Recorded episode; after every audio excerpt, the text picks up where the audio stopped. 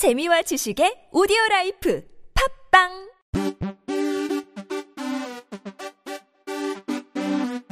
지금은 지금은 지금은 그냥 들어.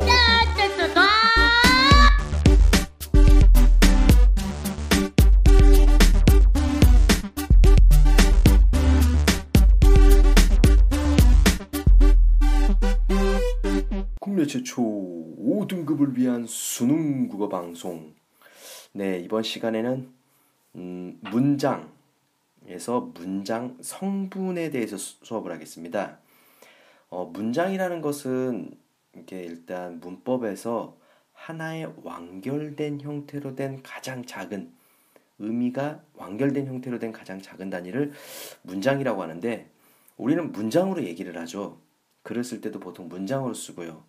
그런데 그 안에 이제 어, 글을 쓰거나 아니면 읽거나 할 때 성분을 좀 이렇게 분석해서 보면 훨씬 더 명확하게 보일 때가 있어요.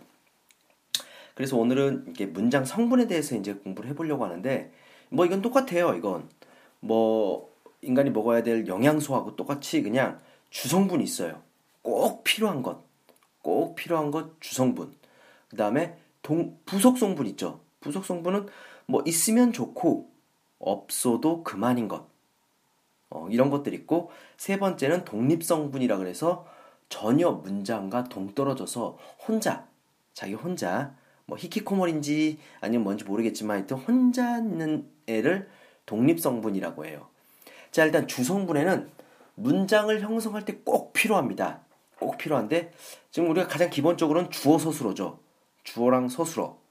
자 그래서 주어는 문장이 주체가 되는 성분이고 보통 이제 주격 조사나 보조사로 이제 만들어집니다. 그래서 뭐 이가 깨서라는 주격 조사나 은는이라는 보조사로 이제 나타나고요.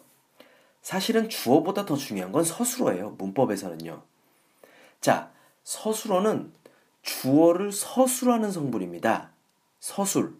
그래서 서술격조사 이다가 있는데 제가 아까 말했죠. 주어보다 서술어가 더 문법상 더 중요하다고. 왜 그러냐면 서술어의 자릿수라는 개념 때문입니다. 서술어의 자릿수.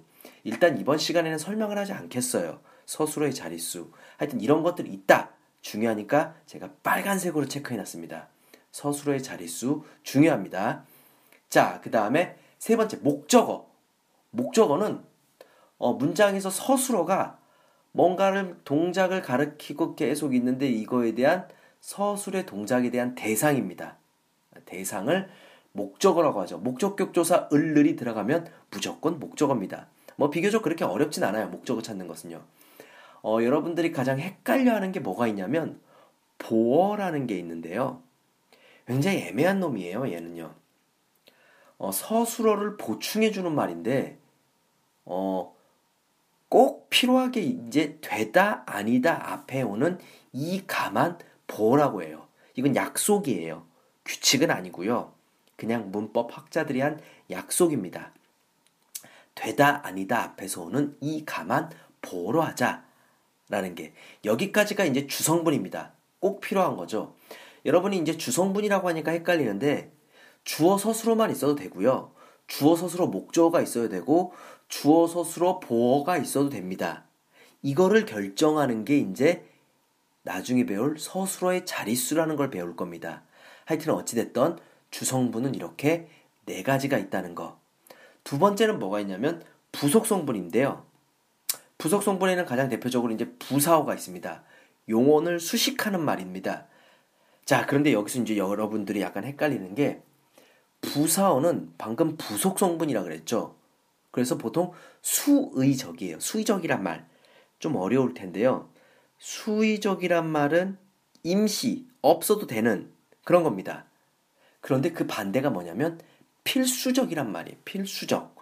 그래서 부사어 안에는 필수적 부사어가 있습니다.